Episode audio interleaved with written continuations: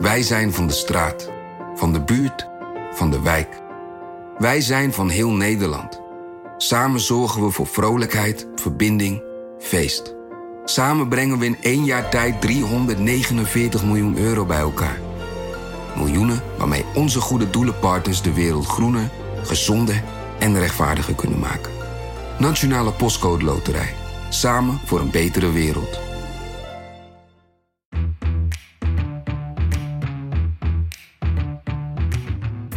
Dit is Haagse Zaken. Mijn naam is Lemia Aharouai. En dan vragen we elke week van, nou, hoe staat het ervoor? Uh, is er al een akkoord? Wie onderhandelt met wie? En uh, nou ja, wat, wat zijn de laatste, laatste ontwikkelingen? In de meeste gemeenten, en zo zie je ook dat het gaan hier landelijk in Den Haag, is natuurlijk dat de grootste partij het initiatief krijgt om de verkenning te doen. Er zijn allerlei varianten, dus het is onmogelijk om hier aan te geven hoe zo'n akkoord er dan gewoonlijk uitziet. Uh, maar wat je vaak ziet is dat ze zeggen, we timmeren het niet helemaal dicht.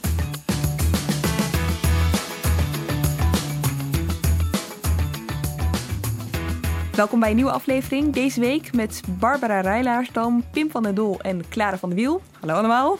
Hallo. Hallo. Ga lekker zitten. Sluit je ogen even, want we beginnen dit keer met een waar gebeurd sprookje.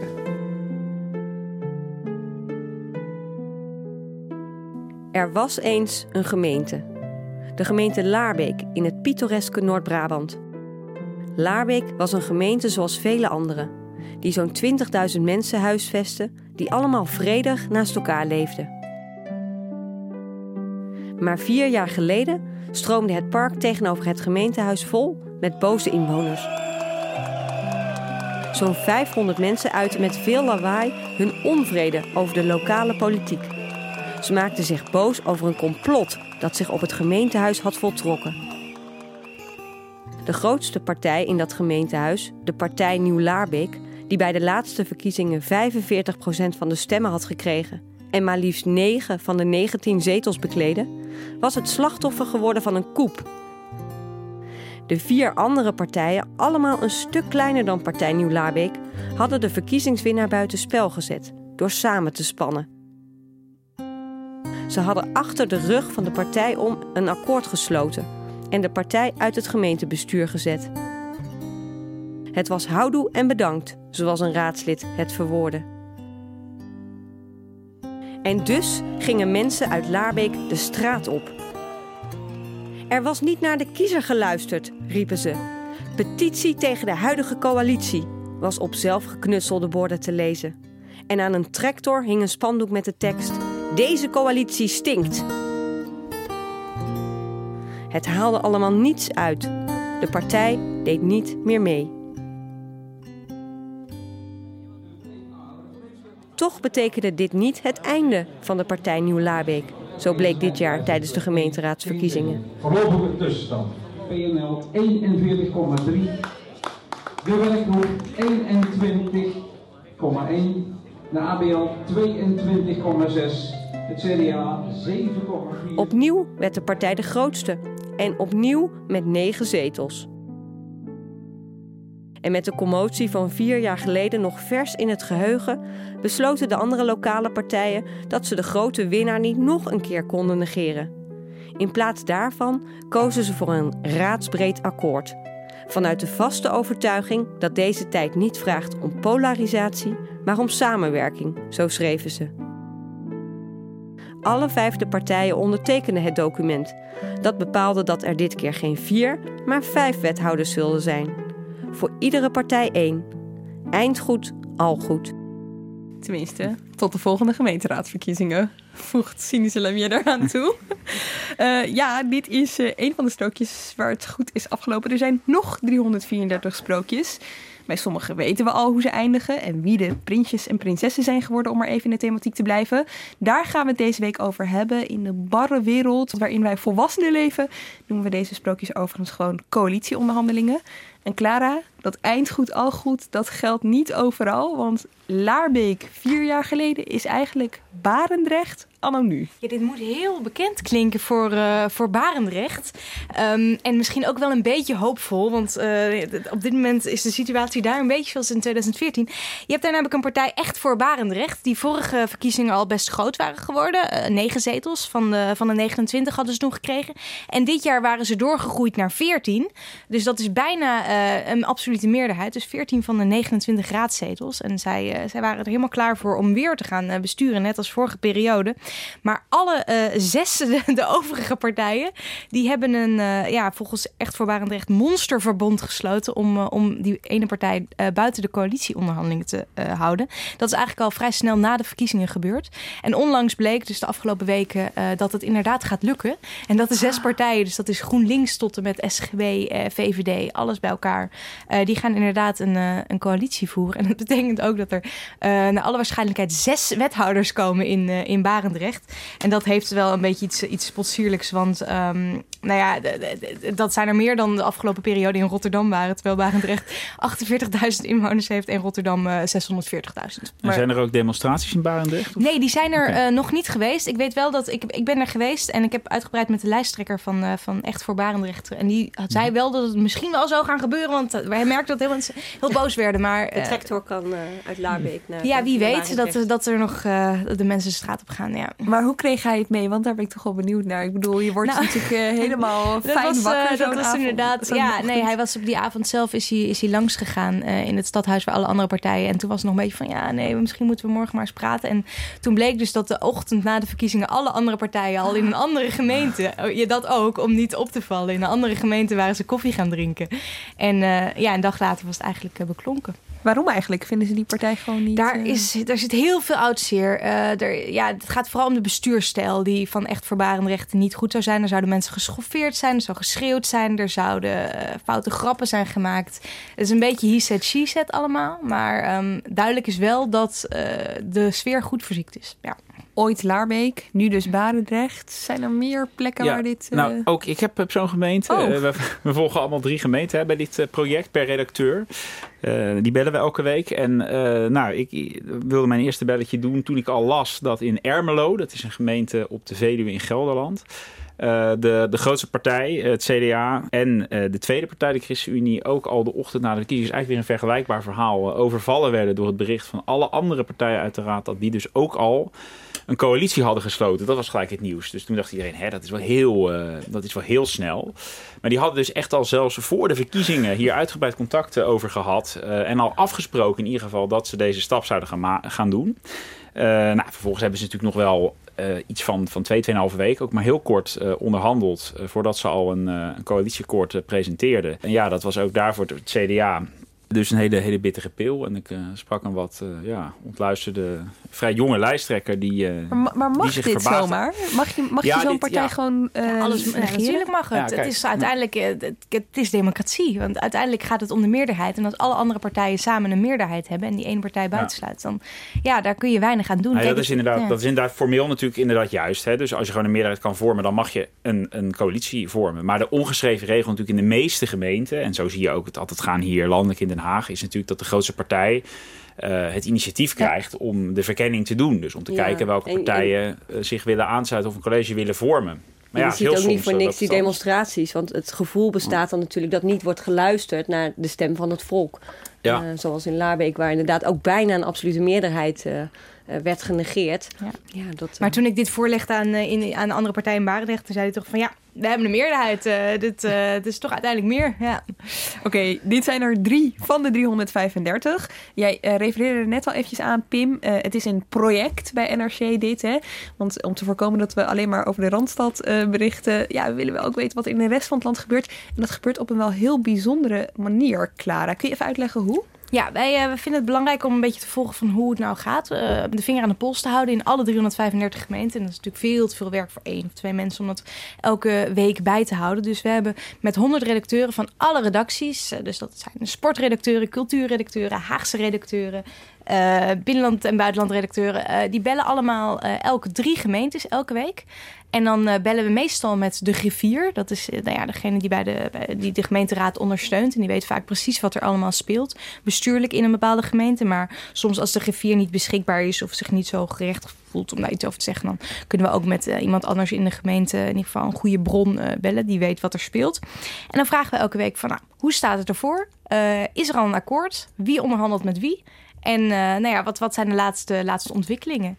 En zo eh, komt er elke week bij mij eh, op, de, op de computer komt een heel groot Excel-bestand binnen met alle gegevens. En daar kan ik dan vervolgens een beetje in gaan, gaan rondpluizen. Ja. En, en waar kijk je altijd het eerst naar? Nou, je hebt een soort van vakje waar mensen extra opmerkingen kunnen invullen. Ja. En dat, dat levert vaak wel de grappigste dingen op. Daar kom je dus inderdaad op dit soort dingen als in Barendrecht of in Ermelo... waar, waar heel veel emoties blijken te zitten. Ehm, maar daarnaast stellen we ook eh, aanvullende vragen. Dus we, we zijn ook aan het inventariseren wat, wat de wethouders worden. Dus wat, wat is nou het profiel van een wethouder? Het zijn vooralsnog vooral mannen.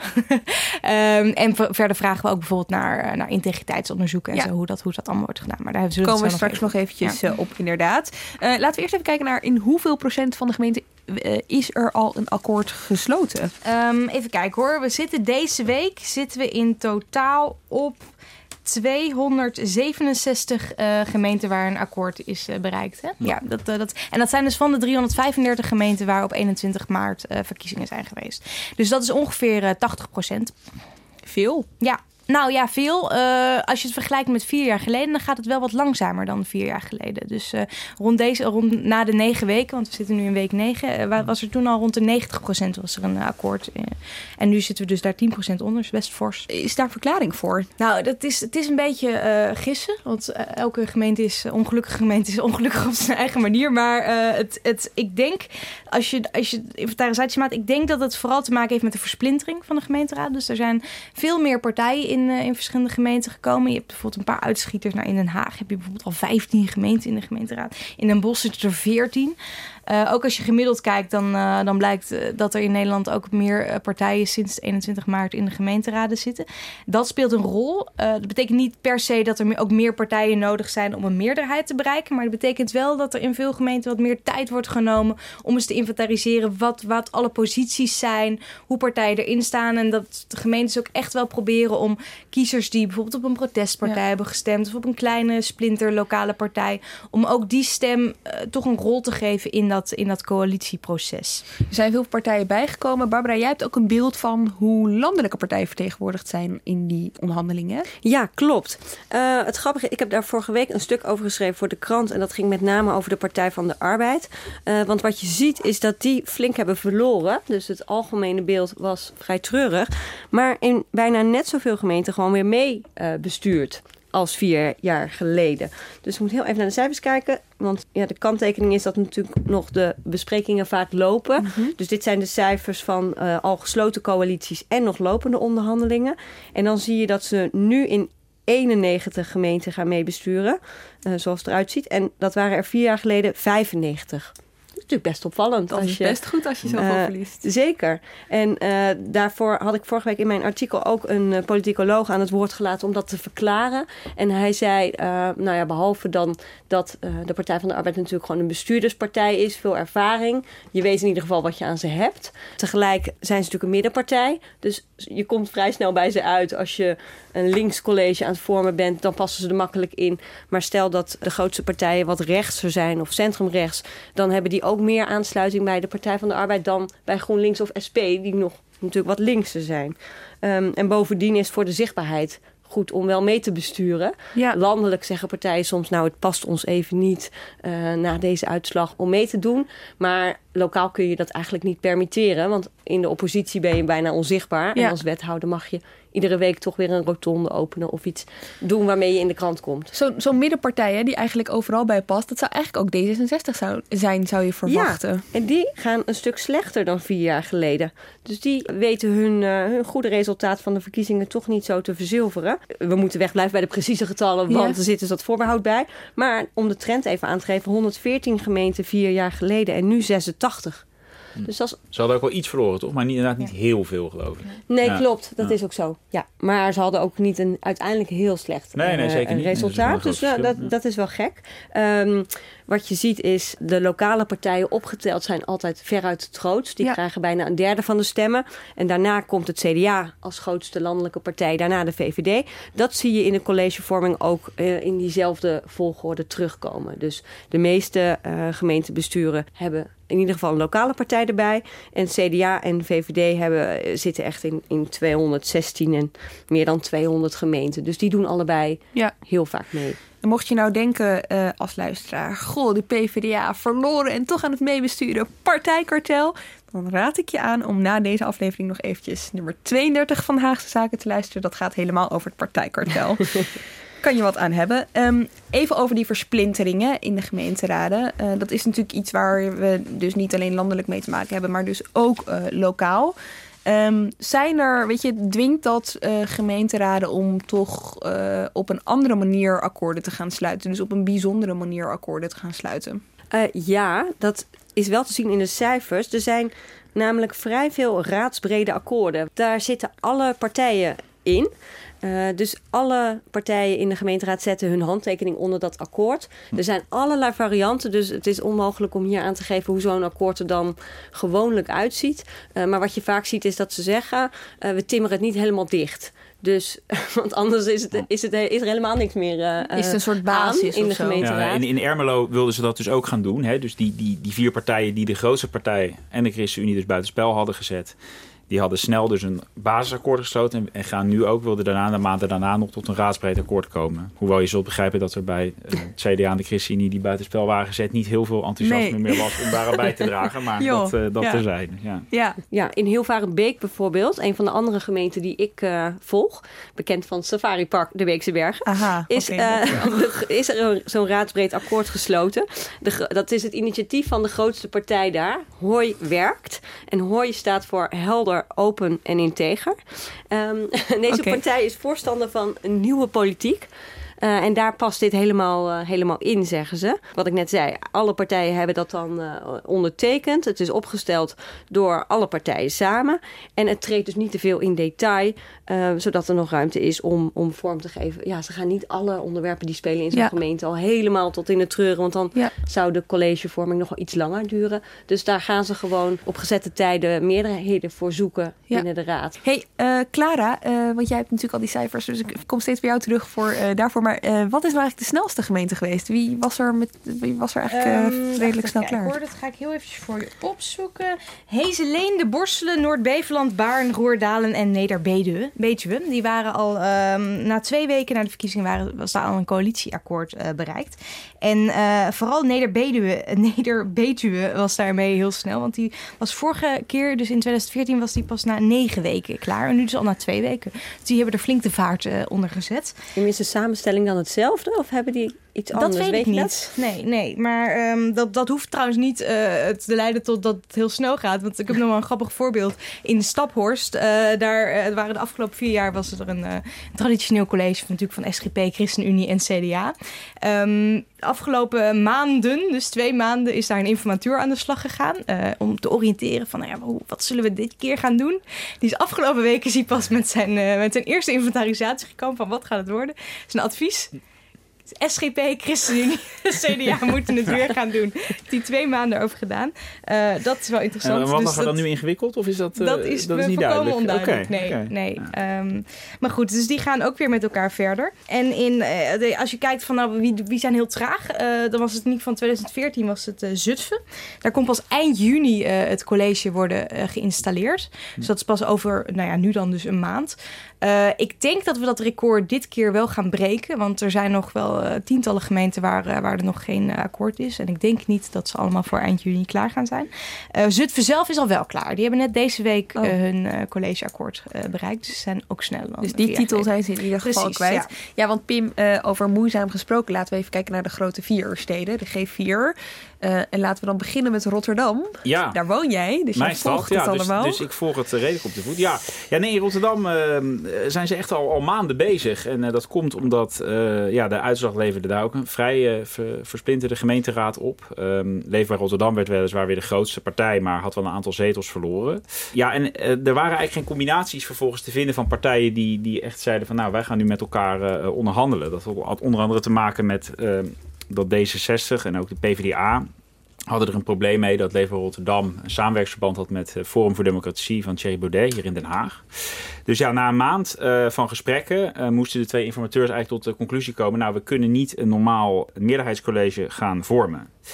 En uh, toen hebben ze bedacht dat het gewoon op een hele andere manier moest. Um, en dat er een soort, ja, ook een soort raamwerk voor een, voor een zeg maar, raadsbreed programma moest worden geschreven door twee partijen, door de VVD en GroenLinks. Het waren dan wel twee grote winnaars van de verkiezingen. En die moesten gewoon op een aantal terreinen alvast een soort akkoord uh, gaan maken. Met in het achterhoofd het idee van, nou, hier uh, zijn veel partijen het over eens. En kunnen uh, uiteindelijk andere partijen zich nog weer bij aansluiten. Dat aan zich lijkt me al, zeg maar, dus de VVD en GroenLinks. Kijk, ja. ik denk dan aan landelijk, hè. En dan zie ik het niet heel snel voor me. Oh, nou, dat is wel opvallend. Want als je kijkt naar alle gemeentes waar GroenLinks gaat besturen um, de komende tijd. Dat zijn er namelijk nogal wat. GroenLinks heeft natuurlijk een flinke verkiezingsoverwinning geboekt de afgelopen gemeenteraadsverkiezing. En dat, dat lijken ze ook te verzilveren. Als we nu kijken naar van waar ze onderhandelen en waar al akkoorden zijn gesloten, dan gaan ze uh, in iets meer dan 90 gemeenten gaan ze waarschijnlijk besturen. En als je dan kijkt met wie ze gaan besturen, dan is het in rond de 60 keer met de VVD. Dus het vaakst wordt samengewerkt met de VVD wow. door GroenLinks. Wat uh, ja, volgens mij best wel een opvallend uh, gegeven ja. is. Barbara, kun je je dat landelijk voorstellen?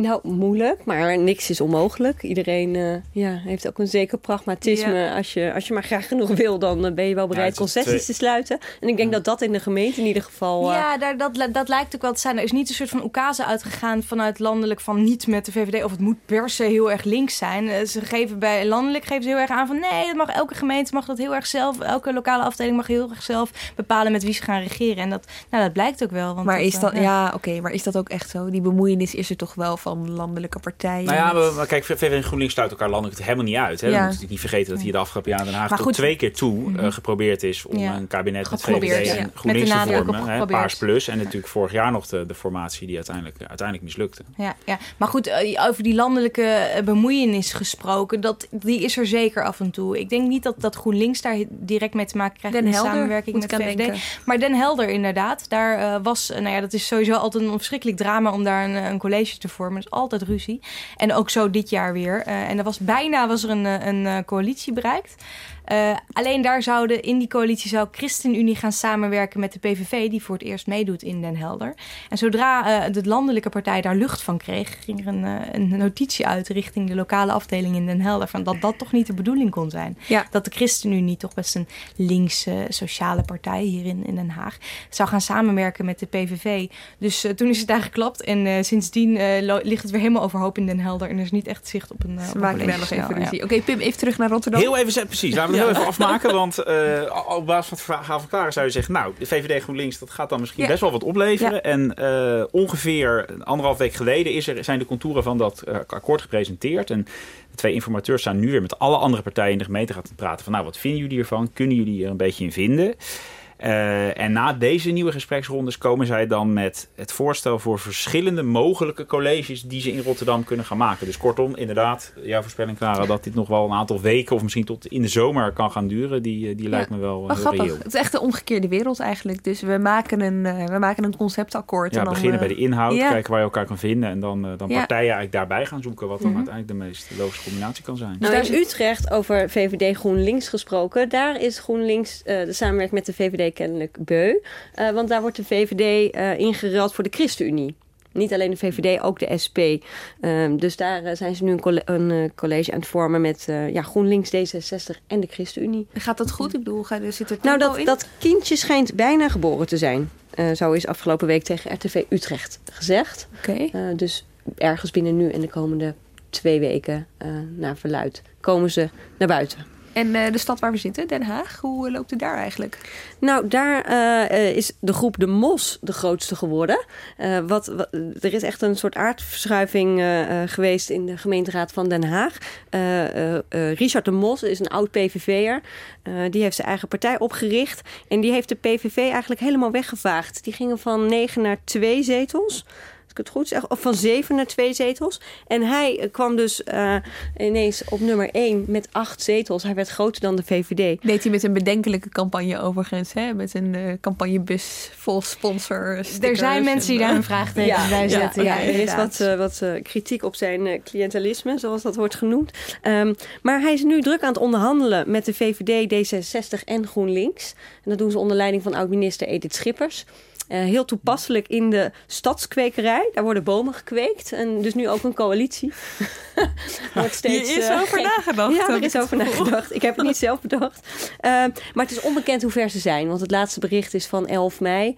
En toen zei Edith Schipper... zodra er informatie is die kan worden gedeeld met de raad... Ja, ja. zal ik dat doen. Ja. En sindsdien hebben we niks meer vernomen. Oké. Okay. Nou, dat kindje laat dus nog misschien even op dat zich kindje wachten. laat nog even op zich wachten. Maar er is één kindje wel geboren. Amsterdam. Ja, afgelopen donderdag uh, konden de vier partijen die daar aan het onderhandelen waren, GroenLinks, D66, PvdA en de SP, uh, melden dat ze een, uh, een akkoord hebben gesloten.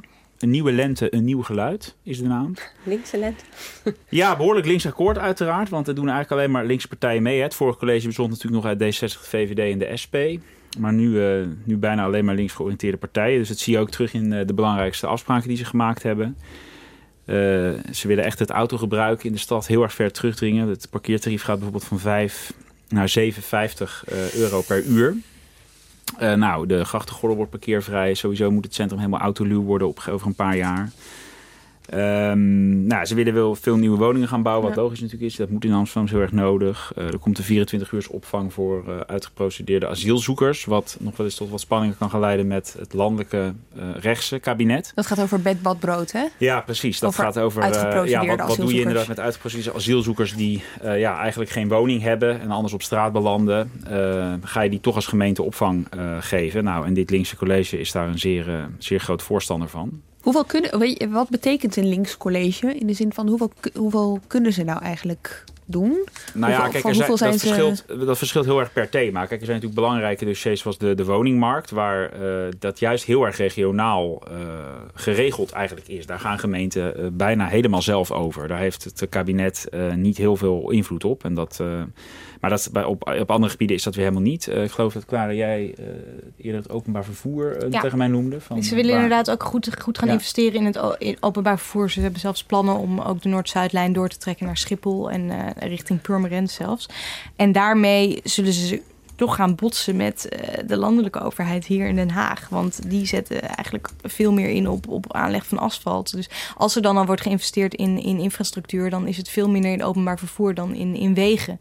Dus dat, uh, nou ja, dat gaat sowieso wel knetteren. Ja. ja. Nou is er in Amsterdam nog iets gaande. Dat is natuurlijk dat ze op zoek zijn naar een burgemeester. De, de hele procedure is nog een keer opengegooid. Dus iedereen mag ja. nog een keer solliciteren, terwijl er al 29 ja, er waren al 29 uh, sollicitaties binnen in de eerste ronde. Maar ja, de commissaris van de Koning, Johan Remkes, die, uh, van Noord-Holland, die daarover gaat, hè, over deze hele ja. burgemeestersprocedure, die heeft gezegd dat er te weinig ja, echt een goede bestuurlijke geschikte kandidaten Ook rot als je een van de 29 ja, ja, precies. En nou ja, het is sowieso heel uitzonderlijk dat zo'n sollicitatie opnieuw wordt opengesteld. En het, het, heeft ook een, een groot risico. Um, stel je nou bijvoorbeeld voor dat er hè, de nieuw, nieuwe kandidaten zijn in de, in de tweede ronde. Um, en dat er op een gegeven moment namen gaan uitlekken. Dat, dat gebeurt Ja. namelijk toch nog wel eens. Zeker als het gaat om deze grote steden. Dat als dan uiteindelijk eh, bekend is dat je in de eerste ronde zat. Nou, dan, eh, dat is lekker dan. Want dan, Ja. dan was je toch eigenlijk niet goed genoeg volgens, eh, volgens Remkes. Ja. Maar ik, ik, Maar als stel, je- ik, stel de vraag, ja, ik stel de vraag eigenlijk vooral omdat dit komt tegelijkertijd met de presentatie van het nieuwe college. Ja. En dan is de precies. logische vraag, heeft dat met elkaar te maken? Nou, dat heeft dus officieel toch niet, want ik heb het nog een beetje geprobeerd uit te zoeken. Officieel heeft het toch niet heel veel met elkaar te maken. Dat zit namelijk zo, hè, de commissaris van de Koning, die, die gaat er echt over. Eh, en eh, de vertrouwenscommissie in de gemeenteraad, zeg maar, hè, die de kandidaten moet beoordelen, die bestaat gewoon uit alle partijen uit de gemeenteraad. Dus bijvoorbeeld het idee dat de vier partijen die nu het nieuwe college gaan vormen, eh, echt met elkaar bijvoorbeeld kunnen bepalen wie de nieuwe burgemeester wordt, ja, dat, dat is toch niet het geval. Dus het is, ja, het blijft gewoon. Ik heb nog wat mensen, collega's die, die het nog beter volgen daar in Amsterdam vandaag, vandaag gesproken. Maar het blijft een beetje schimmig wat er nou precies aan de hand is. En Eh, het, zou, eh, ja, het zou toch best wel eens kunnen zijn dat er gewoon weinig, eh, weinig topkandidaten het nu hebben aangedurfd om te solliciteren. En dat, dat kan met een Ja. paar redenen te maken hebben. Bijvoorbeeld de erfenis van Eberhard van der Laan, die natuurlijk heel moeilijk is om die zomaar op te volgen. Welke erfenis? Ja, omdat, je Nou ja, omdat hij, zo hele- populair hij was. was natuurlijk zo'n populaire, geliefde burgemeester.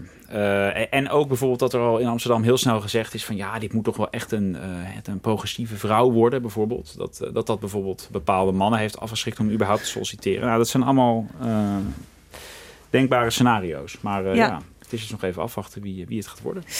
Over topkandidaten gesproken. We bespreken natuurlijk een update van alle coalitiebesprekingen in de gemeente. En nou, stel nou dat het lukt, dat is, zo hoorden we net al bij veel van de gemeenten ook, ook het geval. Dan moeten er natuurlijk ook wethouders aangewezen worden die het beleid kunnen uitvoeren. Ik kan me voorstellen dat dat achter de schermen ook nogal wat eh, werk eh, teweeg brengt. Ja, je moet eh, natuurlijk al die posten gevuld krijgen en liefst met, met goede bestuurders. En dat, je zou denken dat de landelijke partijen zich daar nog flink mee bemoeien, maar dat valt wel mee. Het is meer een regionale aangelegenheid. Eh, dus de provinciebesturen van partijen kijken mee. Die hebben een soort wethouderspool. Eh, want je ziet vaak dat wethouders eerst een paar jaar in de ene gemeente werken, dan weer naar de volgende doortrekken. Ehm, dus die houden dat allemaal in de gaten. Ehm, het is natuurlijk niet zo dat er nooit een telefoontje vanuit een landelijk partijkantoor wordt gepleegd. Ze zitten af en toe met een, eh, een lastig Kamerlid of een Kamerlid dat niet zo op zijn plek zit. Zijn een- net nog twee Kamerleden vertrokken. Hè? Linda Ja. Voortman van GroenLinks en, en Sharon Dijksma van de Partij van de Ja. Arbeid, die gaat naar Amsterdam. Eh, daarover zal vast contact zijn. Hè? Is het wel, kunnen we die missen in Den Haag? Eh, andersom zal het best wel zo zijn dat je iemand zou willen missen. Of dat je eh, met iemand in je maag zit die nog een baan moet. Ehm, eh, dat je toch eens even belt van is er nog ergens een mooie wethouderspost? Eh, dat gebeurt wel, maar het is vooral een, eh, een lokale aangelegenheid. Ik begreep overigens wel leuk om te vertellen bij Sharon Dijksma, die sprak ik eh, daar vorige week nog even over. En dit is wel echt een geval. Zij is heel belangrijk voor de fractie hier. Maar dat het haar nu ook wel wordt gegund dat ze na zoveel jaren trouwdienst in Den Haag een andere functie kan gaan doen. Ze vertelde me ook dat er bij haar vooral een persoonlijk motief ook meespeelde. Dat ze nu eindelijk met haar gezin op één plek kon gaan wonen. Want ze heeft altijd in Enschede gewoond. En eh, het gezin heeft nooit mee willen gaan naar Den Haag. Maar Amsterdam, eh dit de trick, zei ze. Dus dat, Oh. eh, nou, even Oké, tussendoor. ja. ja. En we hadden het er straks over de, de raadsbrede akkoorden. Eh, dan is het natuurlijk best wel lastig om daar wethouders bij te zoeken. Want ja, al die eh, partijen zijn vertegenwoordigd in, het, eh, in de coalitie. Ehm, Ja, of Ja. je ver- verzint er dus twee wethouderposten bij. zoals precies, zoals in, eh, in Laarbeek of in, eh in was er in Barendrecht ook bij bedacht. Ja. Ehm, maar wat ze in heel Varenbeek eh hebben gedaan, dat is vrij uniek naar het schijnt, eh, is dat ze gewoon een open sollicitatieprocedure zijn gestart voor de drie wethoudersposten. Eh, daar is dus ook dat raadsbrede akkoord waar we het straks over hadden. En ze zeggen, ja, het maakt eigenlijk ons niet zo heel veel uit welke partijkleur die, eh, die wethouder heeft die, die dit gaat Wat uitvoeren. bijzonder. En we willen graag iemand die eh, competent is. Dus ze hebben een, eh, een groot functieprofiel opge, opgesteld. De wethouder moet bijvoorbeeld enthousiast en betrokken zijn. Zich niet snel uit evenwicht laten brengen. Hij of zij moet nieuwsgierig van aard zijn. En niet bang om nog niet gebaande paden te betreden. Pim, dit klinkt als jou. Oh ja? Heel Varenbeek. Oké, nou, nou, maar nou ik, komt ik, het. Er hebben, er hebben is het zich nog open? 73 kandidaten gemeld. Dus eh, eh, meer dan, eh, dan voor de burgemeester. Nou ja, Dus wat, is natuurlijk dat je niet hoeft te verhuizen Nee, je hoeft niet per se in de gemeente te wonen. als wethouder dan. Als wethouder, eh, daarvoor kun je ontheffing krijgen. Ehm, nou heeft de selectiecommissie wel laten weten dat, eh, dat de wethouders het liefst wel een Brabants mentaliteit moeten hebben, want het moet wel gezellig blijven. Jammer, Pim. Ik citeer. Maar ze zijn nu dus heel bezig met al die sollicitatiegesprekken, dus dat is misschien nog wel een grotere Ja. klus Ja. dan het in elkaar timmeren van het, eh, van het raadsbrede akkoord. Is dit, dit is nog nooit eerder gebeurd, toch? Dat er, dat er zoveel wethouders tegelijk... Dat eigenlijk de hele, nee, het hele voor zover college... ik eh, nee, heb kunnen nagaan niet. Wel eens voor één post, dat één partij gewoon zijn vacature openstelt voor, voor zijn eh, post. Ja. Maar, maar niet dat voor een heel college op die manier wordt eh, geworven. Clara, nog eventjes naar jou. Want eh, zou je kunnen stellen dat er zoiets eh, bestaat als een ehm, beroepswethouder? Dus ja, die van zijn er zeker. Ja, ja, er zijn wethouders. Ik heb zelfs een hele lijst aangelegd. Daar ga ik binnenkort mee aan de slag.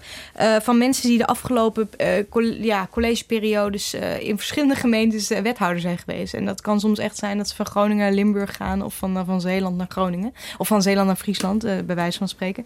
Ehm, eh, je ziet het nu ook weer. Ik, ik, heb, ik heb het lijstje van, nu, van, van de wethouders die nu benoemd gaat worden nog niet helemaal rond. Maar je ziet bijvoorbeeld dat het Cheert Herma, een oude wethouder die ooit in Amsterdam wethouder was, dat hij nu in Almere aan de slag gaat. En zo zie je meer mensen die zich eigenlijk een beetje geprofessionaliseerd hebben in het wethouderschap. Het is echt een vak dus. Ja, het is een vak, een seriewethouder noem ik ze ook wel. Dus die, en je hebt echt mensen die, die in drie verschillende af, aaneensluitende periodes steeds in een andere gemeente opduiken. En zelfs wel eens eh, van partij wisselen. Dus dat ze eerst bij, eh, bij een lokale partij zijn, dan ineens bij de VVD opduiken. Dus dat, eh, Maar ja, voor het dat niveau van de lokale politiek kan het wel goed Het zijn. kan goed zijn, ja. Ik Ja. denk dat er, dat er ongetwijfeld weer mensen zullen zijn die eh, partijkartel eh, zullen roepen of baantjescarousel. Check aflevering 32.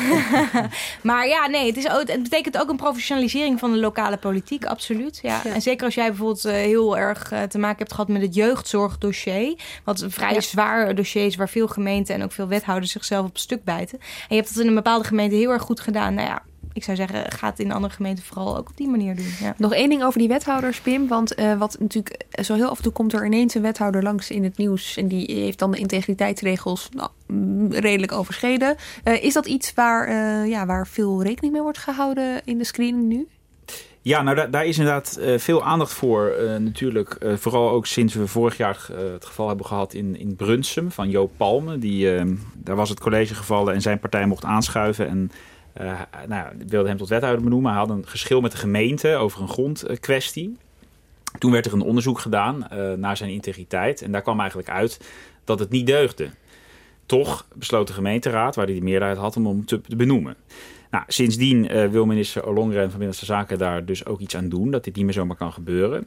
Maar uit de rondgang van ons blijkt, en dat is wel interessant. eh Ollongren is met wat, wat landelijke maatregelen onlangs eh, gekomen. Ze wil bijvoorbeeld een VOG vragen aan wethouders landelijk verplicht stellen. Daar wetgeving voor maken. Maar uit ons onderzoek blijkt dus eigenlijk dat ehm, dat soort zaken, dus het vragen van een VOG, maar ook het, eigenlijk het onderzoek laten doen door een extern eh, bureau naar integriteit, dat dat eigenlijk al massaal gebeurt in gemeenten. Dus in 203 gemeenten van de 283 die eh, nu bij ons zijn ingevuld, daar wordt al zo'n onderzoek gedaan naar de integriteit Ja. van de wethouder. En in, in 100 gevallen wordt ook zo'n VOG gevraagd, maar dat is soms ook al onderdeel van, van dat van onderzoek. Dus wat je hier eigenlijk ziet is dat die gemeenten eh, ja, daar eigenlijk eh, al heel serieus eh, mee bezig zijn. En dat de lokale praktijk eigenlijk voorloopt op Ja. de landelijke wetgeving. Kun je zeggen serieuzer dan eerdere jaren?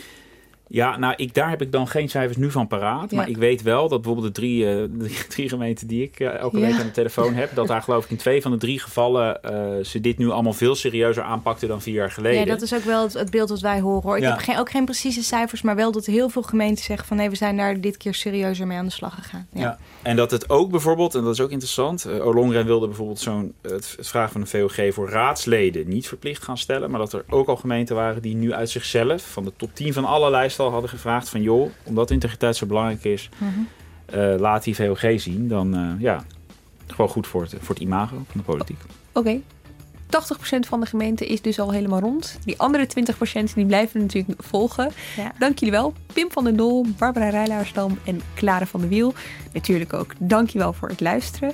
Heb je nou een aantal afleveringen al gehoord van Haagse Zaken? Laat dan vooral een keer een recensie achter op iTunes. Vinden we heel fijn. Dan kunnen andere luisteraars of potentiële luisteraars ook zien hoe geweldig eh, jij Haagse Zaken vindt. Volgende week zijn we er weer. Zelfde tijd, zelfde plek, zelfde alles. Tot dan.